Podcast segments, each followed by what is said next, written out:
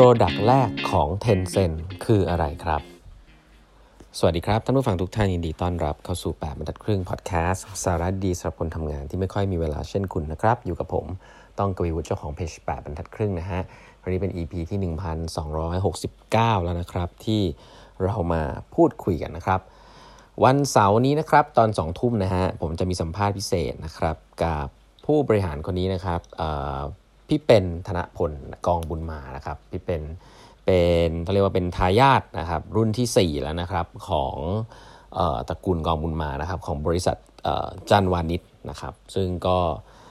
หลายท่านอาจจะไม่รู้จักบริษัทนี้เนาะแต่เป็นบริษัทที่มีอายุมาร้อยกว่าปีละนะครับผ่านร้อนผ่านหนาวมาในธุรกิจการพิมพ์นะฮะสิ่งพิมพ์นะแล้วตอนนี้ก็ทำอะไรไปหลายอย่างคอมมง commerce นะครับก็เราจะมาพูดคุยกันครับว่าวิธีการคิดที่จะฝ่าคลื่น disruption มาถึงเป็นบริษัทร้อยปีได้เนี่ยมันต้องทำยังไงบ้างนะครับ ก็มาฟังกันได้นะครับ วันเสาร์นี้ตอน2ทุ่มนะฮะโอเค วันนี้นะครับผมจะเล่า ถึงหนังสือที่เกี่ยวเนี่ยหนังสือชื่อว่า Story of Tencent and China's Tech Ambition ต่อนะหนังสือชื่อว่า Influence Influence Empire นะครับ ก็ใครแล้วเล่าไปถึง Pony Ma นะครับเบื้องต้นแล้วนะครับว่าเริ่มต้นเป็นคนยังไงแล้วก็เริ่มที่จะมาทำเรื่องอินเทอร์เน็ตอย่างไรนะครับ ปี 1998 1999 เนี่ยเป็นปีที่ Pony Ma เนี่ยก่อตั้งบริษัท Tencent นะครับ เดี๋ยวก่อนที่จะพูดเรื่อง Product นะครับก็จะบอกว่าปีนี้เป็นปีที่สำคัญของโลกใบนี้นะครับเพราะว่าเป็นปีที่อินเทอร์เน็ตบูมมากนะครับปี 1999 เนี่ยก็เป็นปีเดียวกันกับปีที่แจ็คหม่าสตาร์ตตัวอาลีบาบาขึ้นมานะครับแล้วก็เป็นปีที่สตีฟจ็อบส์นะครับเอา iMac นะครับใน iMac คอมพิวเตอร์เนี่ยออกสู่ตลาดนะครับเป็นปีที่ Microsoft เนี่ยโดนเรื่อง antitrust นะครับก็คือ Monopoly นะโดนฟ้องนะครับ เพราะเขา bun bundle ตัว Windows Software ต่างๆทำให้เกิด trigger ตัว Antitrust นะครับ เป็นปีที่ Yahoo นะฮะเจอรี่หยางเนี่ยผิดพลาดที่สุดหนึ่งเรื่องก็คือว่าเขาปฏิเสธนะครับที่จะซื้อบริษัทบริษัทหนึ่งที่มีมูลค่าที่เอามาขายแค่ 1 ล้านเหรียญนนะครับเขาปฏิเสธที่จะซื้อบริษัทนั้นไปเพราะเขาคิดบริษัทนี้มันไม่มีค่านะครับบริษัทนี้ชื่อว่า Google นะครับ ก็ถือว่าเป็นเขาเรียกว่าเป็นเป็นสิ่งที่พลาดพลาดพลาดที่สุดของเจอรี่อยากนะครับผู้ก่อตั้ง Yahoo เพราะตอนนั้นเนี่ยก็ Yahoo ก็เป็น search อันดับหนึ่งนะครับ Google ก็ต้องบอกว่าเป็น search อันดับ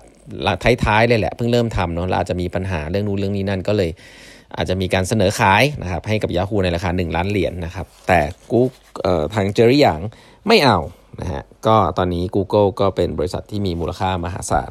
ไปแล้วนะครับ ก็ อันนี้คือปีที่เกิดขึ้นเพราะฉะนั้นว่าอินเทอร์เน็ตโลกของอินเทอร์เน็ตในช่วงปีนั้นเนี่ยปี 2000เนี่ยเป็นปีที่มีอะไรเกิดขึ้นเยอะแยะเลยนะครับเป็น .com booming นะครับ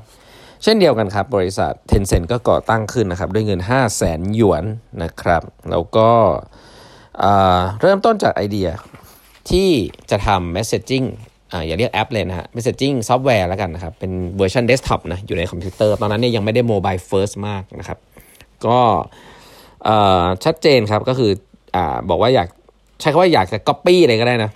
copy ICQ นะฮะโปรแกรม ICQ เนี่ยมาจากอิสราเอลนะฮะใช้กันทั่วโลก เมืองจีนนี่ก็อยากมีเวอร์ชันของตัวเองนะครับ ก็ Tencent ก็สร้างโปรแกรมชื่อว่า OICQ ขึ้นมานะครับ แล้วก็ใช้ก็มีคนใช้เยอะพอสมควรเลยนะฮะแล้วก็สิ่งที่ที่น่าสนใจที่เขาเล่าให้ฟังเนี่ยที่ Pony Ma เล่าให้ฟังก็คือว่าตัว OICQ เนี่ยมันมันมันชนะ โปรแกรม messaging app อื่นๆ เพราะมันเข้าใจเข้าใจคนจีนมากเขาบอกว่าคนจีนเนี่ยไม่ได้มีคอมพิวเตอร์ที่บ้านนะครับส่วนใหญ่ไปเล่นที่อินเทอร์เน็ตคาเฟ่ซึ่งสภาพแวดล้อมก็จะแตกต่างกันไปนะครับเเพราะฉะนั้นการเล่นที่อินเทอร์เน็ตคาเฟ่หมายความว่าเเขาจะไม่ได้ใช้เครื่องคอมพิวเตอร์ของตัวเอง เพราะฉะนั้นข้อมูลต่างๆเนี่ยมันจะไม่ได้ถูกเก็บไว้ในเครื่องนะมันต้องถูกเก็บไว้ที่อื่น เพราะฉะนั้นถ้าเป็นโปรแกรม ICQ เนี่ยไอ้พวกรายชื่อเพื่อนเนี่ยมันจะเก็บไว้ในเครื่องเครื่องคอมนะฮะ อันนี้เขาก็ไป modify ว่ารายชื่อเพื่อน Data ต่างๆ ให้เก็บไว้ในเซิร์ฟเวอร์มันสามารถที่จะเล่นที่คอมเครื่องไหนก็ได้ แล้วก็จะดึงรายชื่อเพื่อนมาได้นะ อันนี้คือโปรแกรม OICQ ซึ่งตอบโจทย์มากนะครับ อีกอันหนึ่งก็คือว่าทำให้โปรแกรมนี้มันโหลดเร็วขึ้นเยอะมาก อันนี้ในเชิงเทคนิคนะ ก็เผอิญว่าเมืองจีนเนี่ยสามารถขยายเซิร์ฟเวอร์เพราะเซิร์ฟเวอร์มันราคาถูกมากนะครับ ก็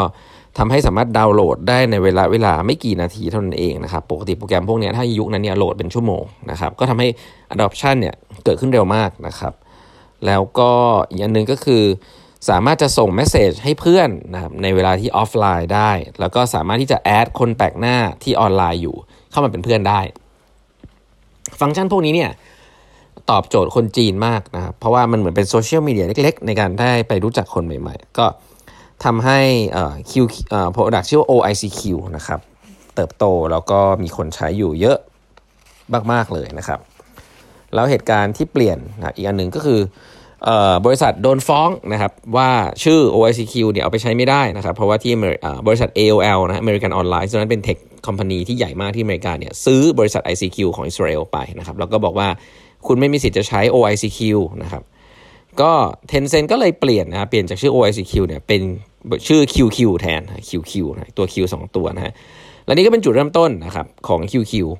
คือเป็นแอป Messaging Product ที่เป็นของตัวเองหรือของ Tencent อันแรกนะครับ แล้วก็จะเติบแล้วก็เติบโตมากๆนะครับเป็นแอปพลิเคชัน แต่เป็นเดสก์ท็อปนะ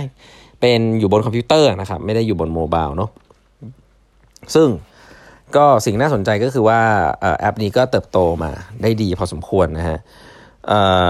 จนกระทั่งนะครับจนกระทั่งปี 2000แหละท่านจะทราบเป็น .com burst นะครับฟองสบู่ .com แตกนะครับ แล้วก็มีบริษัทอินเทอร์เน็ตล้มหายตายจากไปเยอะมาก Tencent ก็อยู่ในช่วงนั้นพอดีครับ แล้วเนี่ยนะในฐานะที่เป็น founder Pony Ma เนี่ยก็ต้องหาเงิน raise fund แหละนะครับ เยอะแยะมากมายนะครับเอ่อ Tencent เนี่ยเคย offer ที่จะขายหุ้นตัวเองเช่นเดียวกันนะให้กับ Yahoo นะครับแล้วก็บริษัทอเมริกาบริษัทจีนอีกหลายบริษัททีเดียว แต่เขาก็ไม่เอานะฮะ Yahoo นี่พลาดจริงๆนะแต่ก็ต้องบอกว่าเออถ้า Yahoo เอาไปก็อาจจะเจ๊งก็ได้เนาะแต่ Yahoo อย่างที่บอกครับพลาดซื้อ Google ในราคาหนึ่งหนึ่งล้านหนึ่งล้านเหรียญแล้วก็ Tencent ด้วยนะครับในราคาที่ไม่แพง เพราะตอนนั้นบริษัท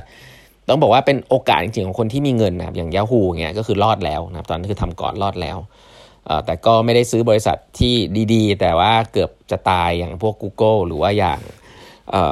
เทนเซ็นนะครับตอนนี้ Tencent ก็ใหญ่มากนะครับเป็นบริษัทระดับระดับโลกนะครับก็เจอรี่อย่างยาฮูครับก็พลาดไปนะไม่งั้นอาจจะกลายเป็นคนที่รวยที่สุดในโลกเลยก็ได้นะถ้าลงทุนทั้งสองตัวดีนะครับสุดท้ายโพดีมานะครับก็ไปได้เงินลงทุนนะครับมาจากบริษัท n a s p e r s นะครับก็เป็น telecom จากบริษัท South Africa นะครับก็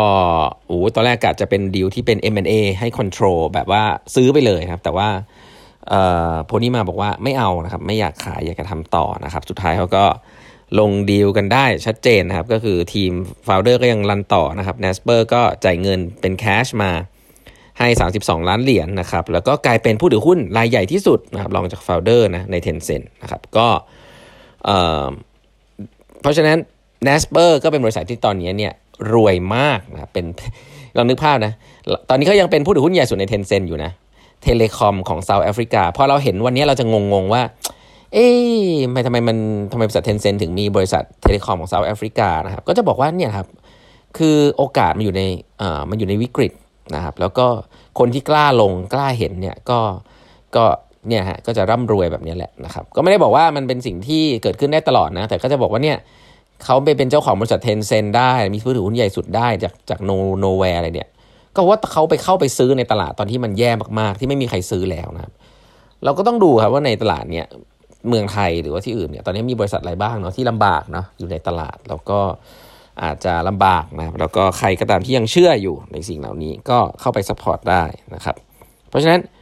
ก็นี่คือเพราะฉะนั้นสุดท้าย Tencent ก็เลยได้รับเงินทุนแล้วก็รอดจาก .com บุญ .com bus นะฮะได้จากบริษัท Nasper นั่นเองนะครับ อะต่อไปเดี๋ยวเราจะมาคุยเรื่อง business model ของ QQ กันว่าเขาผ่านร้อนผ่านหนาวอะไรมาบ้างนะครับ แต่ว่าวันนี้เวลาหมดแล้วนะฮะ แล้วพบกันใหม่กับแปดทันครึ่งพอดแคสต์ในวันพรุ่งนี้นะครับ สวัสดีครับผม